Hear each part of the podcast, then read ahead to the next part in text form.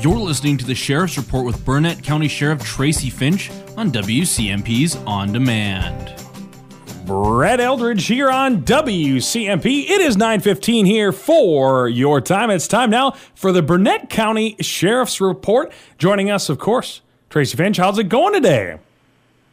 Really well. Good morning. How is everyone? Well, you know, uh, I can only speak for myself, but I feel like I'm doing uh, I'm doing pretty well. Um, well, this is our first chance here to get a Burnett County Sheriff's Report. Why don't you start off by uh, introducing yourself?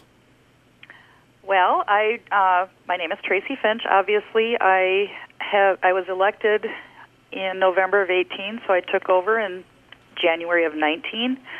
I've been with the department for over 31 years. I started in March of 89.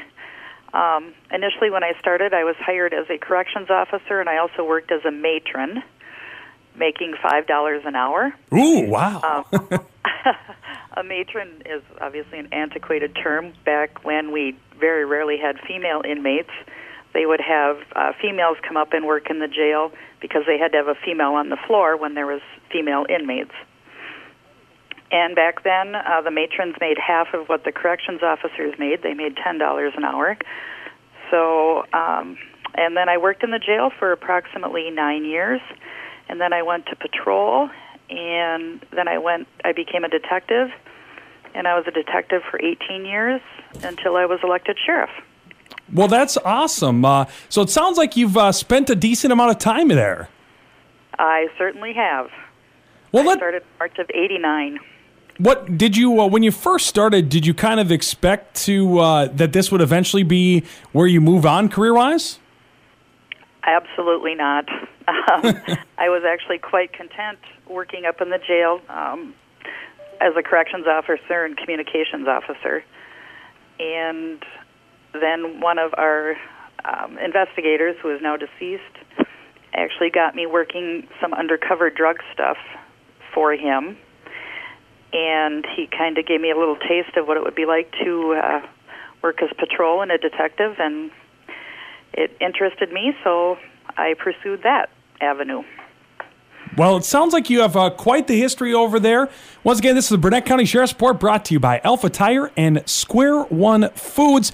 Let's talk about what's going on there uh, kind of currently uh, in the Burnett County area. Um, this past, obviously, the past couple months have been kind of crazy for different reasons. What's been going on there recently? Um, well, our burglaries are definitely up, um, and I. This is usually an odd time of the year. Usually, they're reported more in the spring, but for whatever reason, burglaries are are up a lot. I definitely suggest if people can put trail cams up so we can uh, and put them at the height of license plates. If we can get license plates, that obviously helps us catch people, and also put them up where we can get good facial shots. And if you're going to invest in a trail cam, please invest in a good one. Um, another thing that's up a lot, unfortunately, is scams. We have a lot of our elderly folks that are getting scammed. Um, some of these scams have been around for a lot of years. The grandparents scam is very common. Um, they'll have a young person call and ask for grandma or grandpa and say they're in jail somewhere and request tens of thousands of dollars to get out of jail. Um, just earlier this week, I had someone come in and report that they had been scammed out of forty thousand dollars, and that was a Bill Gates endowment fund scam, and it uh, turned out to be a pyramid type scheme. And as I said, she was bilked out of forty thousand dollars over a period of six or seven months. Forty thousand dollars? Yes. That's the important. That's why we. I mean, we talk. We end up talking about these scams at least uh, to some, uh, at least a little bit, at least once a week, and that's what I feel like the importance of talking about them because it just seems like at some point, it, once a week, somebody falls for one of them. Yeah, it it it is truly awful, and they prey on, you know, the elderly people, and it just it really infuriates me. Um, I actually get them on my emails some days where it's you know I'm I'm a Libyan prince and I need to find a, somewhere to send my Mhm. millions of dollars of funds and I, some people unfortunately fall for it. And some of them are very convincing when they call. Another um, associate of mine received a call saying that there was a warrant for her arrest in Texas for drug trafficking, and they had found her blood in a rental car that was crashed somewhere, and they wanted fifteen or twenty thousand dollars from her to quash the warrant. So they're they're very creative in their scams. So everybody be smart out there because obviously it happens here in Minnesota, it happens in Wisconsin, it's pretty much happening everywhere. We just got to be smart about that. Anything else out there in Burnett County you want to talk about? Um, well, we have the mask mandate that is very controversial. Um, we are getting reports on our public health tip line. We have an email set up and a a phone line set up for people wishing to report mask violations, and that is um, receiving several calls and emails daily. And what would you like for somebody that's like going into a business that's that they don't believe is following it? Do you think it's is it worth them reporting it? Is should they I don't, mind their own business? What should they do in like those situations, or is this kind of just a new thing where there's really there's not much to know about it?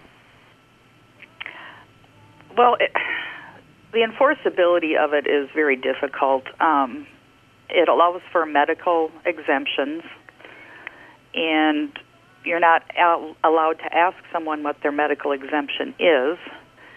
So that makes enforceability difficult. Um, and our Attorney General's office has given guidance to the sheriffs to say that public health should actually be the one that enforces this mandate. So I believe they're gathering the information and forwarding it to the district attorney, and then he will make a decision on whether or not he's going to pursue it. So people, if people are super concerned, they still technically they're allowed to report it. They're allowed to bring that up, but then it kind of just kind of gets pushed to the attorney general, who will end up being the the more know all type of uh, person for that situation. Right, the district attorney. Oh, district. Sorry. General. Yep. Okay, the district attorney over there. So, all right. mm-hmm. Well, we appreciate that update because I'm sure there's a lot of people in Burnett County that's uh, interested about that, and that's something that obviously gets talked about a lot. So, I appreciate you uh, shedding some light on that subject. Uh, was there anything else you wanted to talk about today? Um, no, I don't think so. Well, Do I you have any specific questions? Well, you know, it's my it's my first Burnett County Sheriff's Report, so I'll start to dig into you maybe a little bit more in the, the coming weeks, but I'll, I'll probably take it easy on you here for uh, week one. But I appreciate your time so much, and thanks for coming on by. All right, thank you so much. We'll talk to you next week. You have been listening to a WCMP production.